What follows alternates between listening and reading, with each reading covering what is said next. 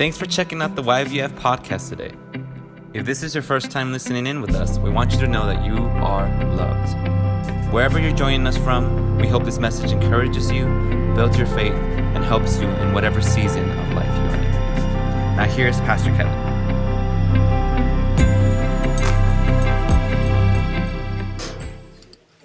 And we're going to be looking at Acts chapter 18, beginning with verse 23, which is the next verse that as we're going through the book of Acts, and going through chapter 19, verse 7.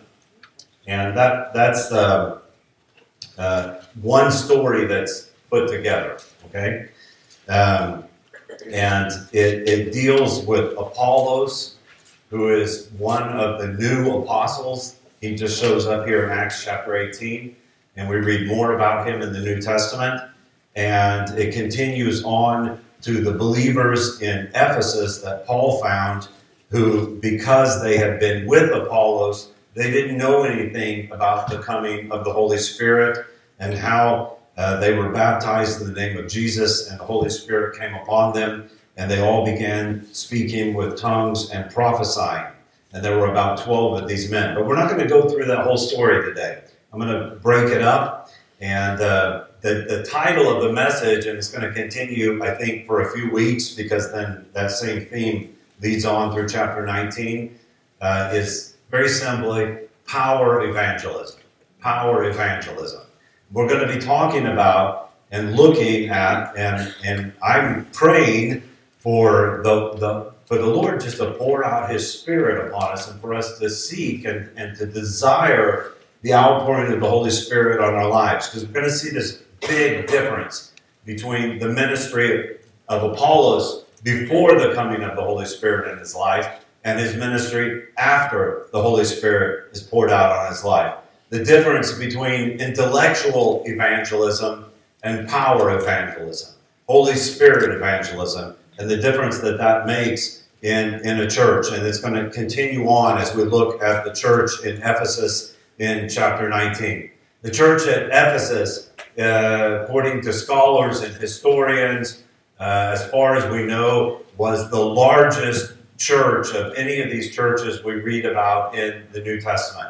It had a very famous history later on, and the Apostle John was in Ephesus, and by some traditions, uh, Mary, the mother of Jesus, was with him there in Ephesus, and then she died there. And by other traditions, I won't even get into that. She didn't actually die, but she ascended unto heaven, kind of a rapture thing. That's not in the Bible.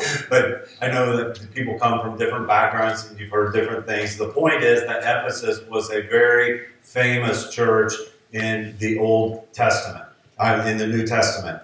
And in the first century, the work in Ephesus began when Priscilla and Aquila went there together with Paul. That's not really the beginning, the seeds had already been planted, but the church began to be built up. But if you'll remember, I'm just giving you some background stuff we've already talked about, but if you'll remember, Paul went to Ephesus, but he didn't stay in Ephesus. He hurried back to get back to Antioch and to go to Jerusalem and to be back in Antioch of Syria, which, if you look on a map, uh, basically, Antioch is in modern day Syria. Ephesus is far away on the other corner of modern day Turkey. It's far enough to be far away today. It was even that much more far away in those days when you didn't travel by airplane, right? And so he left Priscilla and Aquila in Ephesus, and they began to build up the church.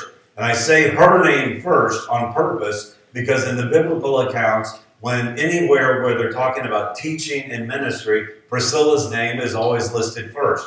And for a lot of different reasons, we have an understanding that Priscilla and Aquila were a husband and wife ministry team, but Priscilla was actually the teacher or the one who took the lead in the ministry of the Word of God. That doesn't mean Aquila was some kind of dummy that couldn't teach the Word of God. It's just how God gives different gifts and different anointings to different people and uses people in different ways. But it's a beautiful picture of a husband and wife in ministry together without being jealous of each other's gifts, without fighting over who does what, but just ministering by the Holy Spirit. And everywhere we see them, they are people uh, that are just quietly there in the background, but doing something really important. And we're going to see that in this story that we look at today. So, Power evangelism. We're going to begin with Acts chapter 18 and verse 23. Father, I thank you for your word this morning. I just pray that you minister to us by your Holy Spirit. And I pray that you would minister to us your Holy Spirit, that you would pour out your Spirit on all flesh, Lord. I pray that you would give us the power from on high.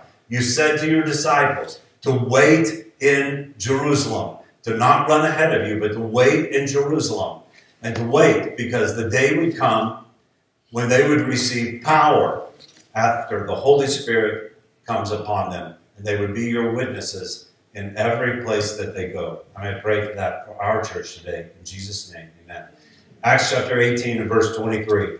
It says, And having spent some time there, Paul, he left and he passed successively through the Galatian region and Phrygia, strengthening all the disciples. So, what does that mean? This means that Paul is starting his third missionary journey.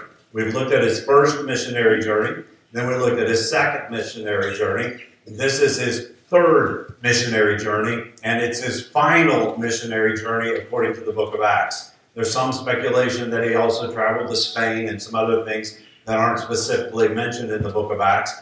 But according to the book of Acts, this is his final missionary journey because this is the journey that leads him through this journey. Uh, there's a lot of focus is going to be on Ephesus back to Jerusalem, where he's arrested and he's sent to Rome. And that's the end of the book of Acts. So this is the beginning of that journey.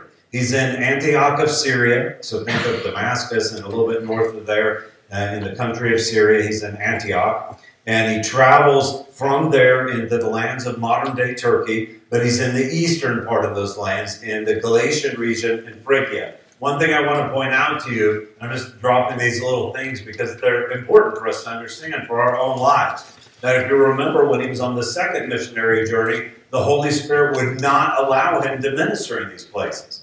Do you remember that? He kept going all around Asia Minor, modern day Turkey, and the Holy Spirit was saying, No, no, no, this isn't where you're supposed to be. And then God revealed to him that he was supposed to go over to Europe. He was supposed to go over to Macedonia and he traveled from Macedonia south into Achaia, which is modern day Greece. And the great church in Corinth was established by his ministry at that time. Those are the things that we just looked on. It's interesting to note, though, that that did not mean to Paul that I'll never minister there again. You know, sometimes we just take what the Holy Spirit's doing in our lives and uh, we just want to stop where we're at and say, well, that's what God told me to do, instead of listening to the Holy Spirit today and following the leading of God today. He knows in his own heart that it's important to support those churches that he started. So he heads back there again. I think along the way he's praying and he's thinking, Well, Lord, will you let me minister in these places this time or not? And the Lord says, Yeah, you go ahead and minister in these places. So we see as we go through the book of Acts, and I've really tried to emphasize this, that the way Christians lived in the first century is very different from the way we live today. They didn't look at the market. They didn't look at inflation. They didn't look at wars and rumors of wars. They didn't worry about all the things in the world. They looked at the Great Commission. they looked at what Jesus told them to do. And they listened to the Holy Spirit. And they operated in the power of the Holy Spirit for evangelism to establish the church of the Lord Jesus Christ, to bring people to Jesus. You know, bringing people to Jesus in the Great Commission is not about them saying a sinner's prayer.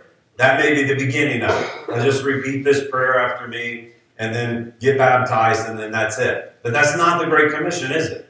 The Great Commission is to bring them to Jesus, for them to be baptized in the name of the Father, the Son, and the Holy Spirit, and to teach them to do all the things that I have commanded you. It is discipleship to bring people into a living relationship with Jesus. And what's the last thing that Jesus commanded his church to do? Do you know? It's wait for the Holy Spirit. You will receive power when the Holy Spirit comes upon you. It's his last words. And you will wait for this, and then you will be my witnesses in Jerusalem and Judea, throughout all Samaria and unto the uttermost parts of the earth. Well, one of the things that the church has gotten really good at doing over two centuries, over two millennia is evangelizing and doing church business without the Holy Spirit. And it's gotten so bad sometimes that it just feels like we just don't need the Holy Spirit around anymore. And we've got our talents, we've got our gifts, we've got our abilities, we've got money, we've got these things. And that's all well and good. God doesn't want to annul those things. But all those things are called flesh. You know, the talents you were born with, they're from God, but it's a part of your flesh. It's what you can do. You know, I, our son Frank takes piano lessons, and somehow he can read music and he just hears things and he knows things. I have no idea how that got in his genetics. But I can't do that. It's daunting to me. But, uh, you know, God gives us talents, but that's flesh. Have you ever heard somebody uh, in the world singing or, you know, a, a musician and you know that they have an anointing from God, but it's but that they got that talent from God rather, but that it's not anointed by the Holy Spirit. In fact, it's being used in a wrong way. I know a lot of uh, uh, people that I've always enjoyed their songs. You hear it coming on the radio, you just know that talent is from God, but they're not using that for God. Well, it can be the same thing in the church. The Bible says, Peter said on the day of Pentecost, that I will pour out my spirit on all flesh. So God doesn't want to annul our flesh. He doesn't want to uh, uh, say your talents aren't necessary here. You just got to move in the spirit in some ethereal uh, way that doesn't make any sense. No, He wants to anoint our talents. He wants to anoint them and use them uh, for for His glory, so that it's not about us, but it's about Jesus. And we're going to see that here with Apollos. So then let's read verse uh, 24, 24 through 26. Now, a Jew named Apollos, an Alexandrian by birth, an eloquent man, came to Ephesus. And he, where did he come? He came to Ephesus. Where did he come from? Well, we don't know where he was right before Ephesus because it doesn't tell us, but he is born and raised in Alexandria. Alexandria is in Egypt, okay? Alexandria is uh, on the north coast of Africa. And this man had been instructed in the way of the Lord. And being fervent in spirit, he was speaking and teaching accurately the things concerning Jesus, being acquainted only with the baptism of John. And he began to speak out boldly. sorry. He began to speak out boldly in the synagogue. But when Priscilla and Aquila heard him, they took him aside and explained to him the way of God more accurately. These verses tell us a lot about Apollos. They tell us a lot about ourselves. In these verses, we see the success that we can have with our intellect, with our talents, with the things that we're able to do in ourselves. But it's a limited success.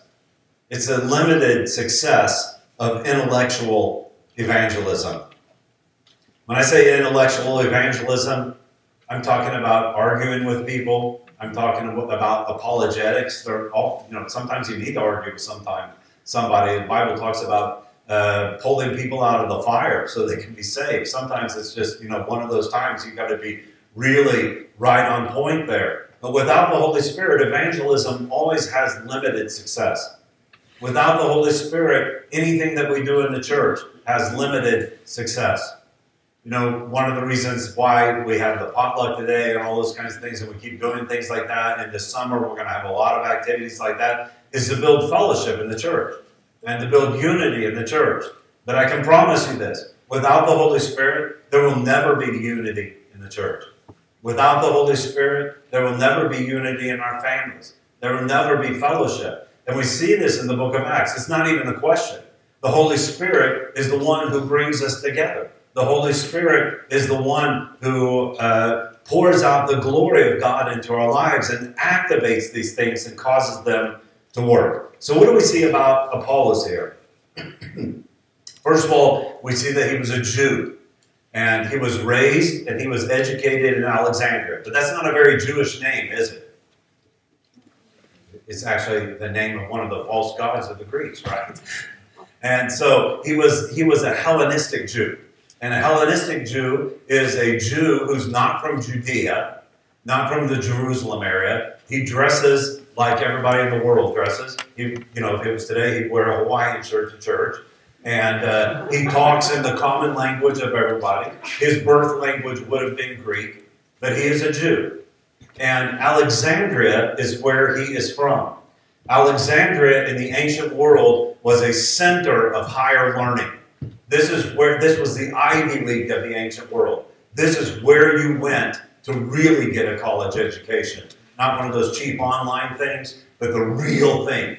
If you studied in Alexandria, then you were a very highly educated person. And he had studied in Alexandria. He had been raised in Alexandria. He was on the level of the Apostle Paul when it comes to Scripture. You need to know that about him. According to, uh, as far as his intellect goes, Paul's education was in Jerusalem. And for a Jewish Jew, that was the height of education. But for a Hellenistic Jew or a Greek Jew, the height of education was Alexandria. So they're really on the same level as far as their knowledge of Scripture. But they're on different levels when it comes to the ministry and the power of the Holy Spirit. He was raised and educated in Alexandria. The Bible says here that he was eloquent. The word eloquent means that he had a higher education. Okay? He had a university degree. In the ancient world and up to very modern times, oratory was a major part of any higher education. Learning how to express yourself and speak in front of other people. It's not really that important anymore. It's still important, but it's not it's not something that our educational system focuses on today. But up until the, the better part of the 20th century, well, even when I went to school, you couldn't get out of school with all these speech classes, having to put on plays, having to stand up and memorize poems and say them out in front of people and getting graded on that. I don't know how many of you remember that stuff. But when the Bible says that he was eloquent, it means uh, that he had a higher education. He was learned. He had a powerful intellect. And it, notice that it says he was mighty in the scriptures. You see those words? He had a command of the scriptures. He knew them inside and out. And when it says the scriptures, of course, that's not talking about the New Testament because it hadn't been written yet. It was just being written during the time of the book of Acts. But it's talking about the Old Testament, the same thing that Paul means when he says the scriptures. Uh, there's not really a difference in their minds, by the way, between Old and New Testament. Another big thing uh, that dif- that we differ from them in. In fact, I know Christians who think the God. I mean, I've heard this from Christians' mouth mouths. The God of the Old Testament must be a different God because he's bloodthirsty and vengeful and angry all the time. And the God of New Testament is a God of love and everything goes. And, and it's just utter nonsense. Number one, because the God of the Old Testament uh, is not just angry all the time. He's a God of great mercy and great love. And the God of the New Testament isn't just, uh, you know, tiptoe through the tulips all the time. I don't know where they, if you read the words of Jesus, that's not what's written there. That's not what he said at all. It's the same God, okay? And people were always saved the same way. People have always been saved by faith, by putting their trust in the Lord. And so he had this command of the scriptures. But somewhere along the, the way, we don't know if this happened in Alexandria or where it happened, but he became a Christian. He became a disciple of Jesus. It says he had been instructed in the way of the Lord. What does that mean to be instructed? It means to be discipled in the way of the Lord Jesus. He had been discipled in the way of the Lord Jesus, instructed in the way of the Lord instructed in the Christian life. And he was speaking and teaching accurately the things concerning Jesus. Do you see that? It says he was speaking and teaching accurately the things concerning Jesus. But it says he was acquainted only with the baptism of John. So a lot of times uh, people read that and they think that that means that he only knew the baptism of John and did not know that Jesus had died and been resurrected. Have you ever thought that when you've read this? If you've ever read this? But that's not what it means. Otherwise, it would not say he was speaking and teaching accurately the things concerning Jesus. Not to mention the fact that anybody, especially an educated person alive at that time, uh, who was a follower of Jesus, and not to mention uh, all the other people in the world, uh, could have missed that in the news that Jesus had been crucified and raised from the dead because it was the news of the day. Everybody was hearing about that, especially amongst the Jews. Everybody heard about that. Okay? And so that's not what it means. When it says that he was acquainted only with the baptism of John, that becomes clear to us what that means when we get to chapter 19. That's why you have to put this together. But I'm not going to get to chapter 19 today, but we're going to get there next week. And when you put it together, you understand what that means. That the baptism of John is the baptism of repentance.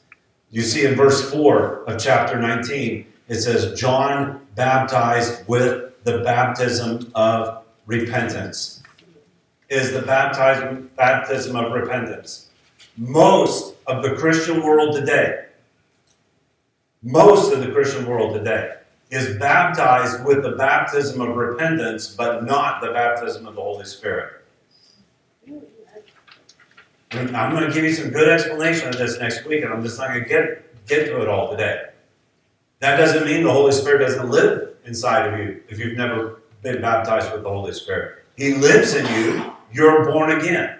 But there's a difference between Him being in you and Him being on you. A huge difference. And that difference is so obvious in the scripture, I don't know how we miss it. Jesus raised from the dead, John chapter 21, he meets with his disciples and he breathes on them, right? And he says, Receive the Holy Spirit. And then after that, Acts 1 8, he says, You will receive power when the Holy Spirit comes upon you. Now, Peter, if he was a modern Christian, would have argued with him. What do you mean the Holy Spirit come on me? I already got the Holy Spirit on the inside of me. I don't need any more Holy Spirit. I'm born again. But they weren't modern Christians.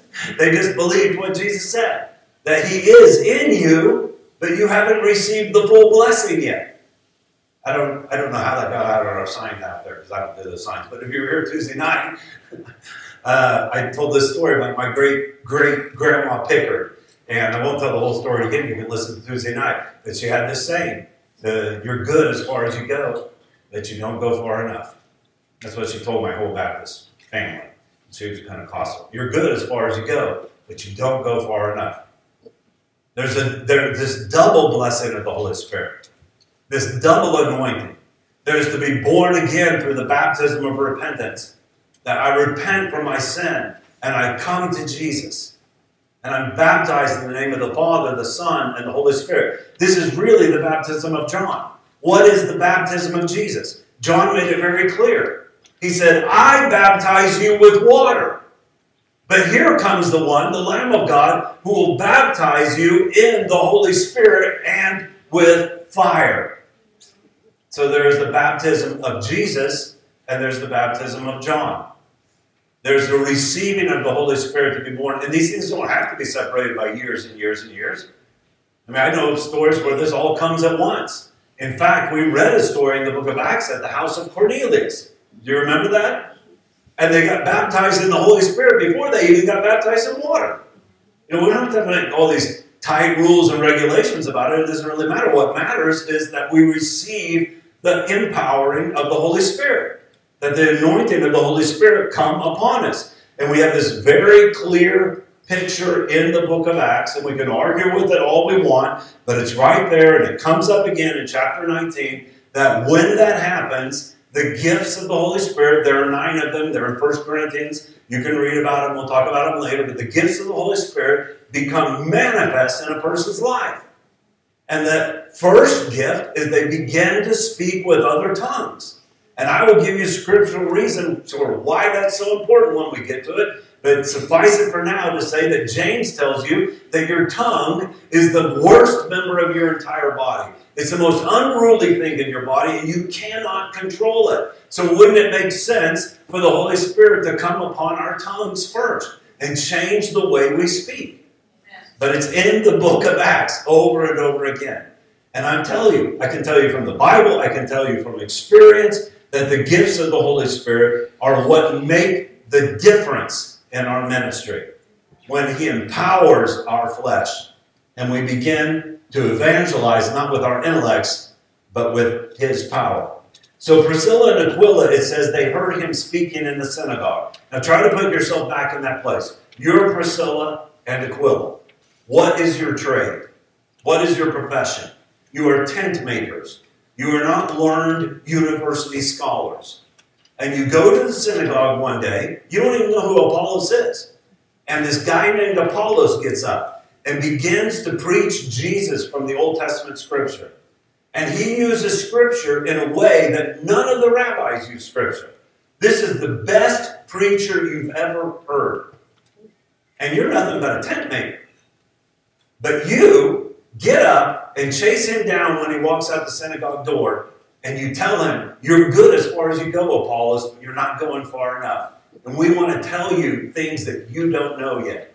Why did they do that? Because Priscilla and Aquila have learned from their time with Paul in Corinth the difference that the Holy Spirit makes in a person's life. And it's not enough just to have the power of your intellect. I'm not talking bad about intellect, I like intellect. but God needs to anoint that intellect. He needs to anoint our minds and He needs to anoint our talent and our flesh. So they explain this to him. The Bible says that they explain to him. In the Greek, it means they literally lay it out before him. They just lay it all out before him. They use the exact same scripture that Apollos knows so well. They don't just talk about Holy Ghost stuff. They open the Bible and they lay it out before him from the Bible and explain to him from the scripture what needs to be in his life. Now, everything I'm saying to you, it doesn't become exceedingly clear until you read through chapter 19, verse 7, but we'll get to that next week. So, what scripture would they have read to him? Well, there are a lot of possible scriptures, but I want to give you two of them because they're already in the New Testament. You could open the Old Testament, and like Peter said in Acts chapter 2, verse 16. Now, I'm not going to open because we've read it over and over again, and you know it. Acts chapter 2, verse 16. Peter, when he stood up to preach, what did the people say? They heard them speaking with other tongues. They heard 120. And remember that number, it's important. They heard 120 of them speaking with other tongues. Men, women, children, they're all speaking with other tongues. And, but they hear it in their own native language. And there are hundreds of different native languages there. This is a miraculous outpouring of the Holy Spirit. It's the gifts of the Holy Spirit. It's power evangelism. But some of the people who didn't believe, what did they say about it? They said they're just drunk. And Peter gets up and makes a really logical statement. He says, It's only 9 o'clock in the morning. We're not drunk like you think. We're drunk in a different way. The Holy Spirit has come upon us. And he immediately quotes the scripture. He says in verse 16, This is what was spoken of through the prophet Joel. He doesn't base this on his experience. He doesn't base this on a story from his great great grandma. He doesn't base this on anything but scripture. This is what Joel said. And it shall be in the last days, God says, that I will pour forth of my spirit on all flesh. And I imagine that Priscilla and Aquila were telling him this very scripture. When we get over to chapter 19, um, we'll have this understanding that Apollos didn't even know that the Holy Spirit had been poured out. He knew that Jesus had been raised from the dead because that's what he gave to his disciples in Ephesus. He knew that Jesus had been, and by the way, let me just throw this in here. That also shows us that in one big city like Ephesus, there were a lot of different churches. See, Apollos is a Baptist, okay? And I can say that because I was born and raised in the Southern Baptist Convention. Apollos is a Baptist, and he's really good as far as he goes. But he doesn't go far enough. And Priscilla and Aquila, they begin to acquaint him with the ministry of the Holy Spirit. He did not know that the Holy Spirit had been poured out in Acts chapter 2. He knew about Jesus dying and being raised from the dead. And he was a believer. But he did not know about the Holy Spirit being poured out upon all flesh yet. So they would have told him that. And then 1 Corinthians chapter 14. In fact, let's just open that up for a minute. 1 Corinthians chapter 14 also quotes from the Old Testament. In verse 21, it says, In the law it is written, 1 Corinthians 14 21. Oh, let's just read verse 20. Brethren, do not be children in your thinking, yet in evil be infants, but in your thinking be mature, grow up. In the law it is written, By men of strange tongues and by the lips of strangers I will speak to this people, and even so they will not listen to me. That's in Isaiah. And Paul takes what's in Isaiah and says this is prophetically speaking about the gift of the Spirit, speaking in other tongues, interpreting tongues, and prophesying. And so he quotes that scripture. They perhaps quoted that scripture to Apollos on that day. So then, I actually think they did, because they are disciples of Paul. They have learned from Paul. And this is Paul's theological thinking about this. So then, tongues are for a sign. Look at verse 22. So then, tongues are for a sign not to those who believe, but to unbelievers. But prophecy is for a sign not to unbelievers, but to those who believe. Therefore, if the whole church assembles together and all speak in tongues, and ungifted men or unbelievers enter, will they not say that you are mad? But if all prophesy and an unbeliever or an ungifted man enters, he is convicted by all, he is called to account by all. The secrets of his heart are disclosed, and so he will fall on his face and worship God, declaring that God is certainly among you. So this is a, this is a teaching of Paul's that's based on the Old Testament scripture. I remember when I was, was in the Baptist church, and probably I still am on rolls, I guess. I never quit. But when I was Baptist, and I remember in my Baptist high school I went to, and I remember my Baptist college I went to, and I remember this scripture being used to show that all those Pentecostal type, charismatic type people, they're wrong because you should never pray in tongues. Well, first of all, they told us praying in tongues was of the devil because that had to end after the first century based on some really obscure, weird things that were completely wrongly interpreted. But then they'd say, if you are praying in tongues, that's wrong because Paul very clearly says here that you shouldn't pray in tongues. And that if people hear you doing that, they'll say you're mad. They'll say you're crazy. But that's just a completely wrong interpretation of this and taking it completely out of context. Because when you read chapter 14, Paul says, I thank my God that I speak in tongues more than all of you. But when I am at church, I'd rather be speaking to you in English because you, of course, it wasn't English for them, them, but it is for me right now because that's what you understand. Okay? If I was in Russia, I'd be speaking in Russia. Но если я начинаю говорить с вами по-русски, вы что, понимаете? Ты понимаешь. Но никто не понимает. Вы вообще даже не знаете, что сегодня День России. Right or but see, that doesn't bring any blessing to you at all because you can't understand what I'm saying unless I were to interpret that. And that's what Paul is saying here. Okay, and that may be tongues of men, like I just spoke in, or it may be tongues of angels. Okay? And we'll teach on all that later and talk about that. But but we're wrongly understanding this. What he says, when he says that they are a sign, we think immediately, oh, that means a sign uh, for something good. It doesn't mean that. It means a sign of condemnation. Look in Isaiah at that scripture. That's what he's talking about. Just read what it says here. It says, He will be convicted by all, he will fall on his, his knees. The secrets of his heart are revealed. He will worship God. He will, he will repent. It will bring conviction and repentance to him when you prophesy into a person's life. So let's just take that little piece. By saying that tongues are not for today, or I just don't need that, tongues are great for the pastor or somebody else, but I don't need that, you're also saying I don't need to prophesy. But this very clearly tells us about power evangelism. That if you're just preaching out of your intellect, nobody's secrets of their heart are going to be revealed. You know, I often hear from people, and I'm not some great pastor that I would hear this. This should be true in all of our lives. This is a Christian life. I hear from people, How did you know what I was going through when you preached that? I said, I had no idea what you were going through. Well, when you said, and then sometimes I'll say, I don't even remember saying that. But it's just the Holy Spirit convicting somebody's heart, revealing the secrets of their heart. That's power evangelism. And it makes a change in people's lives when you minister to them, not on the level of just say the sinner's prayer and giving them these facts, but you really minister in God's love into their life. And you speak into their life by prophecy. Some of you prophesy and you don't even know you're prophesying. Because we've made prophecy into this thing where, oh, that can just happen at Bethel, or that can happen somewhere where one of these famous prophets gets up and says something about I don't know, something about the future or something that's going to happen. That's not what the gift of prophecy is. It's very simply the ministry of God's word into people's lives, people's lives by the power of the Holy Spirit. And it is activated by tongues and by interpretation of tongues. And later on I can teach on that, I will.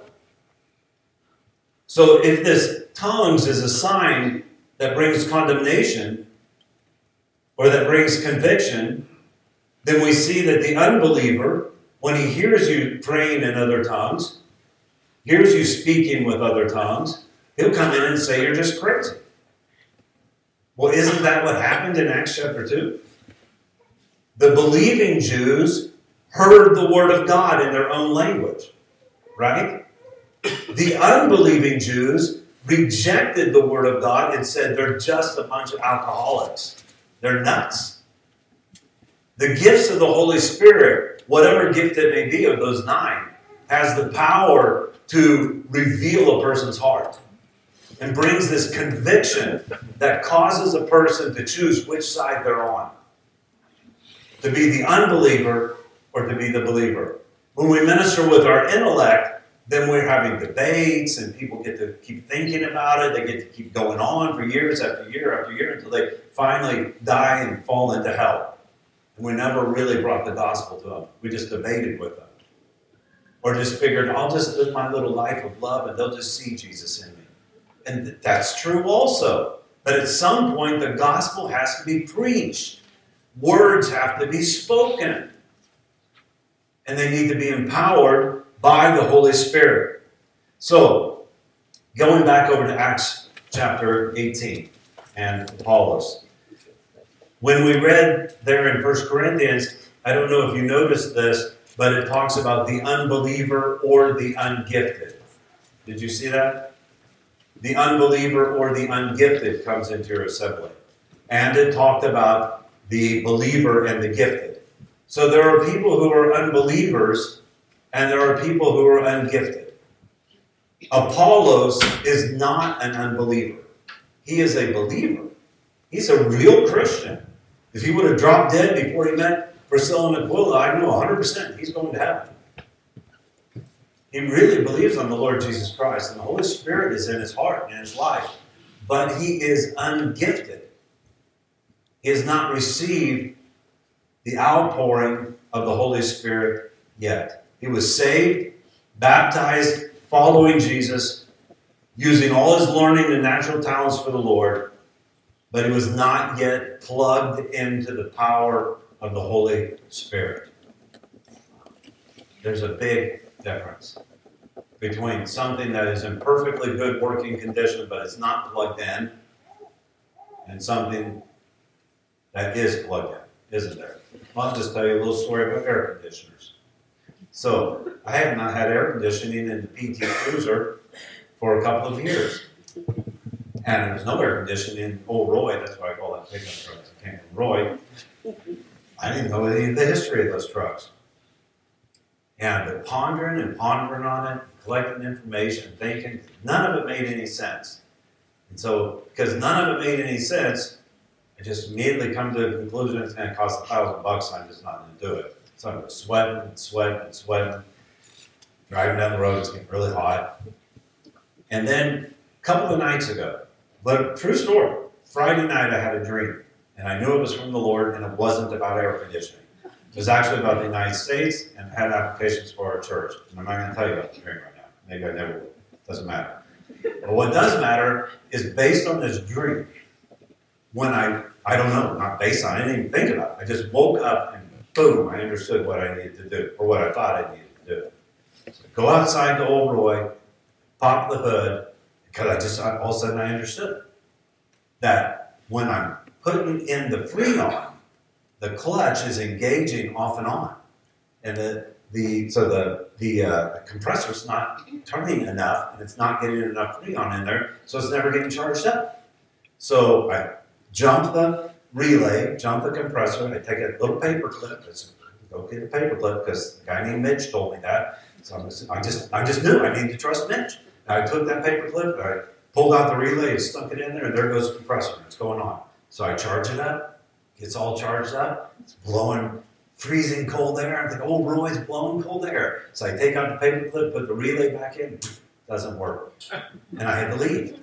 for a few hours. So I left for a few hours and thinking on that, that relay's bad, that relay's bad. I'm just telling you, I just know in my heart that relay's not bad. The relay's good. So I come back, and I don't know how. It's just the Holy Spirit. I understood. Something here so simple that, that you're missing is wrong. And I open the hood again and I look and I think, where's where's the high pressure switch? So I look online. It's on the back of the compressor.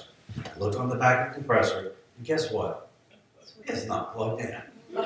So I plug it in, and there goes old Roy. He's just been plug and pull there for two days. And it's wonderful. But you know, sometimes we're, no, that's what's wrong with Apollos. And that's what's wrong right now in our lives, in our church.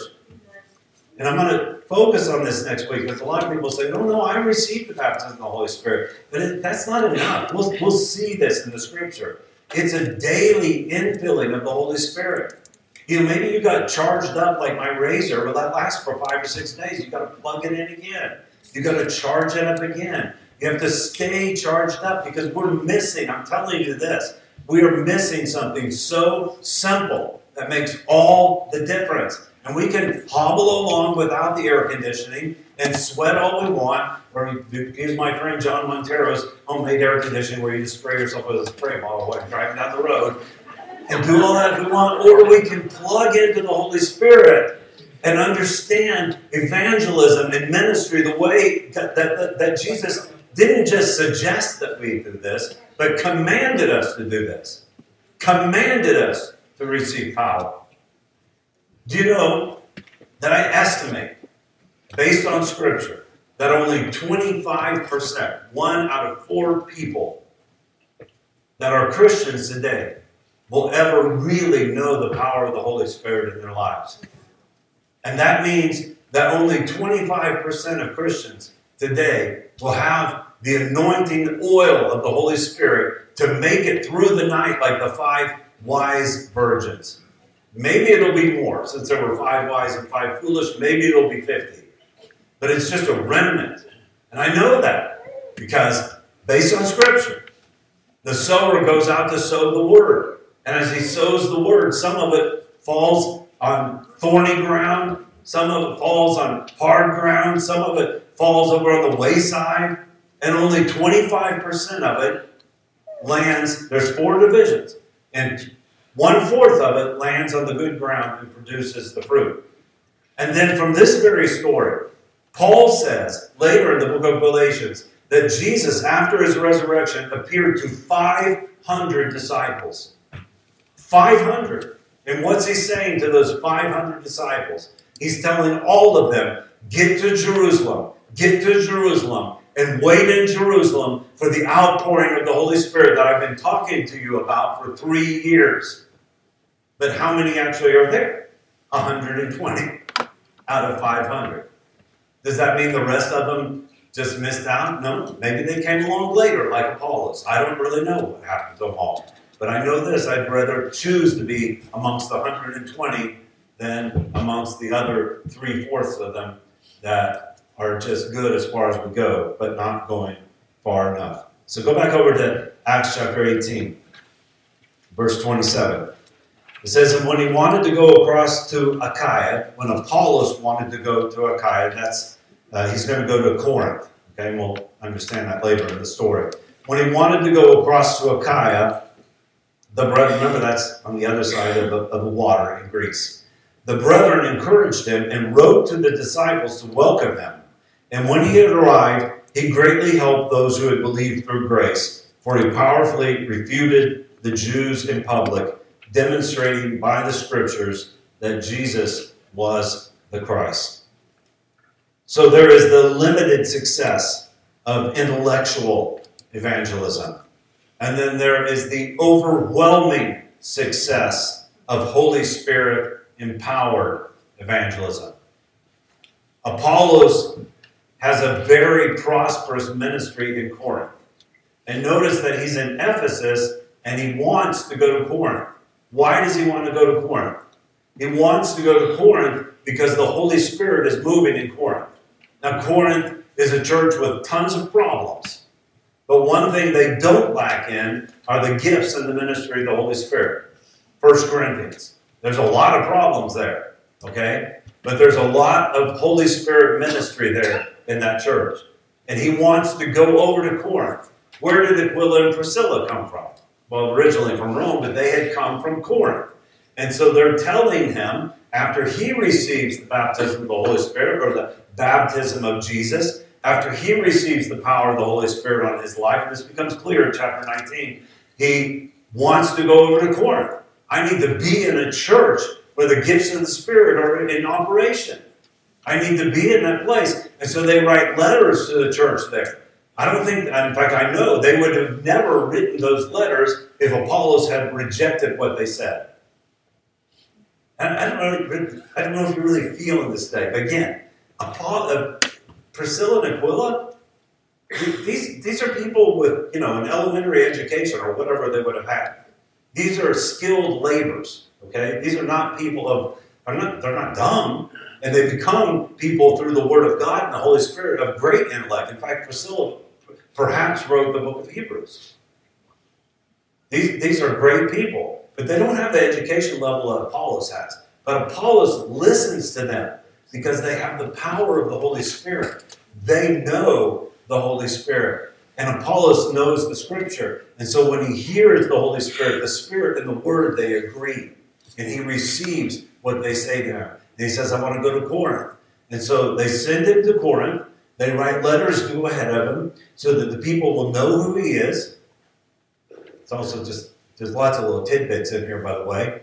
but that's very important that the church receive him, that he has some recommendation. He doesn't just show up and say, I'm the great Apollos, and they've never heard of him. So they send letters ahead of him. They go there, and he goes into Corinth. And what does it say about it? I'm going to end here at this part. What does it say about, about Apollos?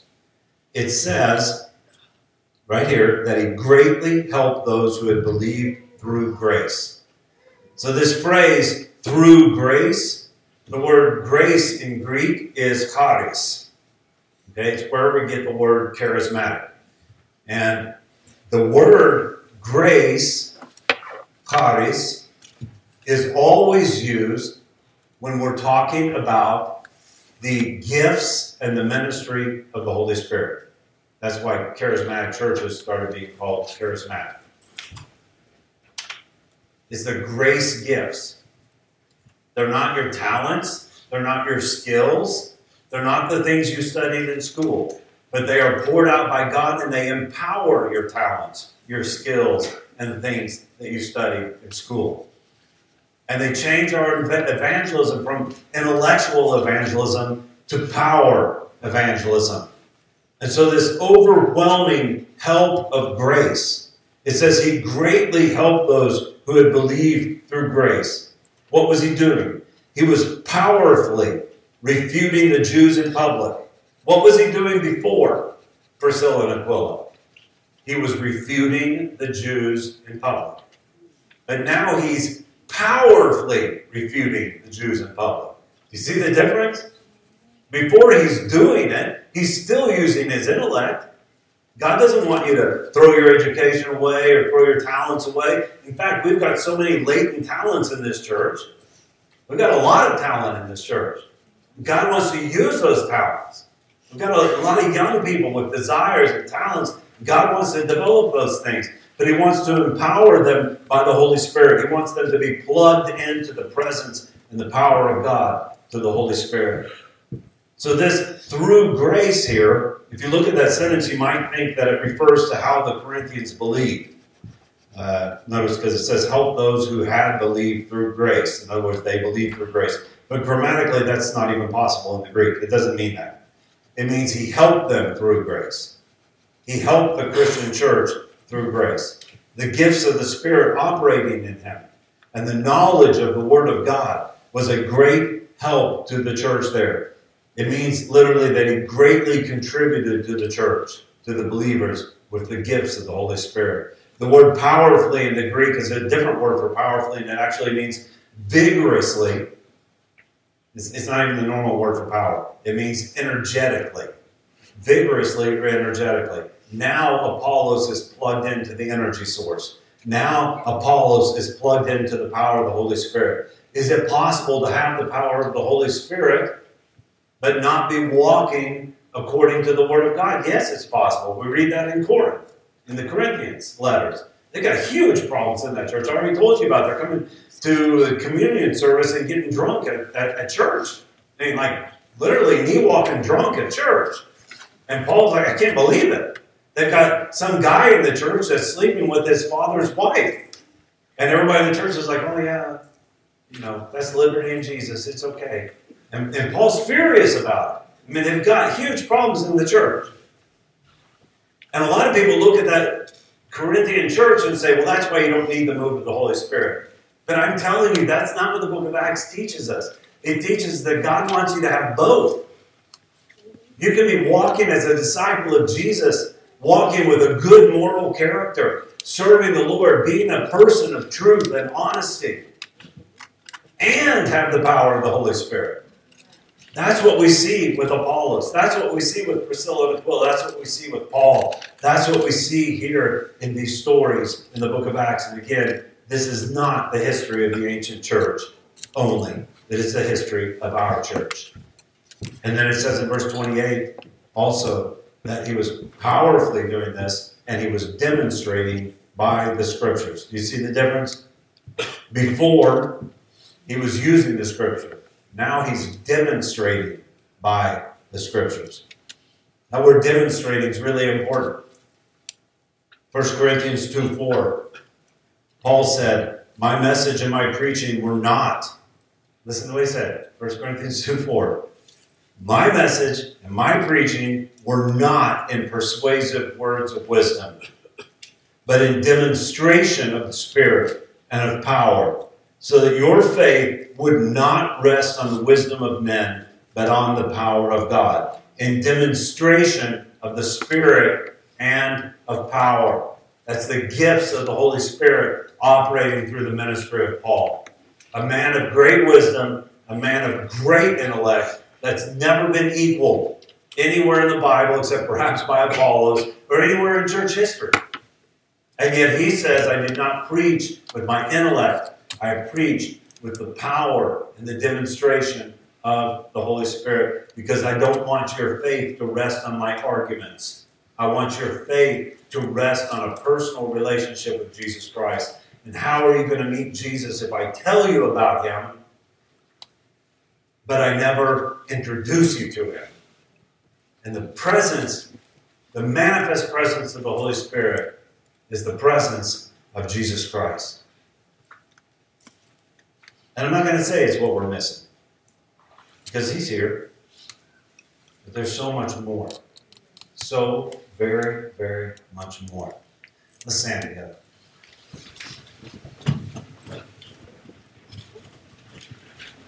Father, I just pray for our church this morning. Lord, this is the time.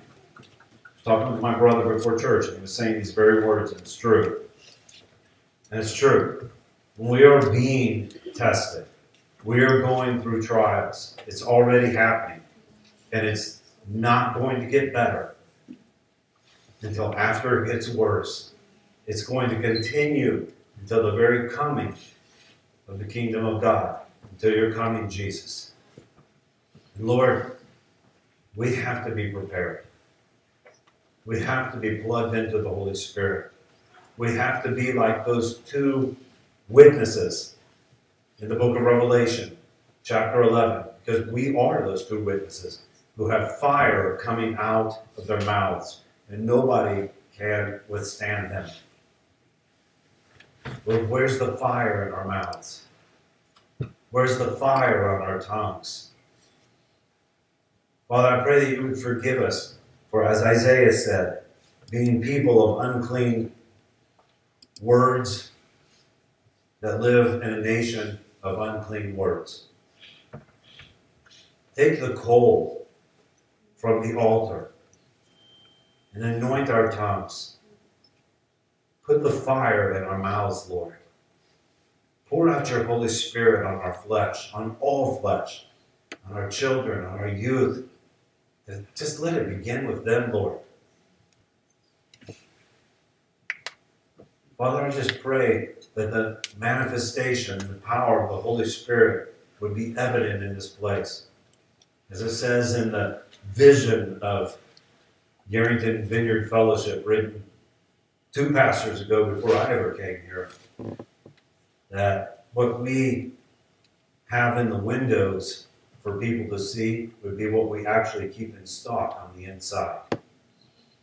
That people would not come to this church let down and disappointed because of what they heard, but when they got here, they never saw it and they couldn't find it. Like so many of us shopping today. The shelves are empty, we can't find things that we always wanted, prices are way too high.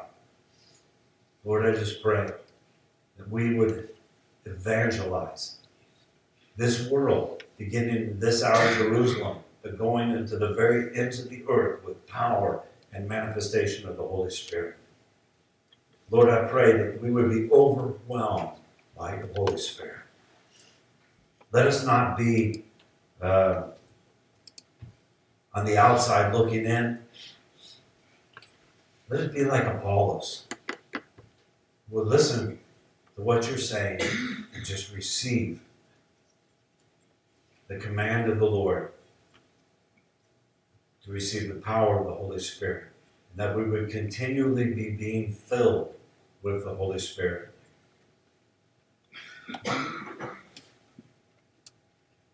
Lord, if we have to sit and wait, or as they used to say, just tarry, and we just hang out here until you do it, Lord. He says, pour out your spirit on our flesh, Lord. Make all these plans for the summer, and they're all great, but they're, they're nothing without your Holy Spirit. Nothing. Nothing we could do would ever bring unity, would ever get people saved, as we say. We've already saved them. We just need tell them. We just need your Holy Spirit, Lord. We need your Spirit in our families, our homes, our lives. We need to stop saying that we've got enough when our batteries are running down. We need your Holy Spirit. Some someone's sitting there just thinking, I'm just burned out, burned out, burned out. There's nothing left for me. Don't, stop being a child in your thinking, Paul says. Grow up. Just stand up and plug yourself in. You won't be burned out anymore. We just need you, Holy Spirit. Just pray for that this morning. Just pray that you would put a hunger in our hearts. We would hunger and thirst after you, Holy Spirit. Not to live the super Christian life, but to live the normal Christian life that we read about in the book of Acts. And thank you for that this morning. In Jesus' name, amen. We hope you enjoyed the message. Before you leave, we want to remind you that if you want to continue receiving updates on new sermons, that you subscribe to our podcast. If you want more information on how to contact us, make sure to check out our website at YeringtonVineyardFellowship.com. And we'll see you next time on the YVF podcast.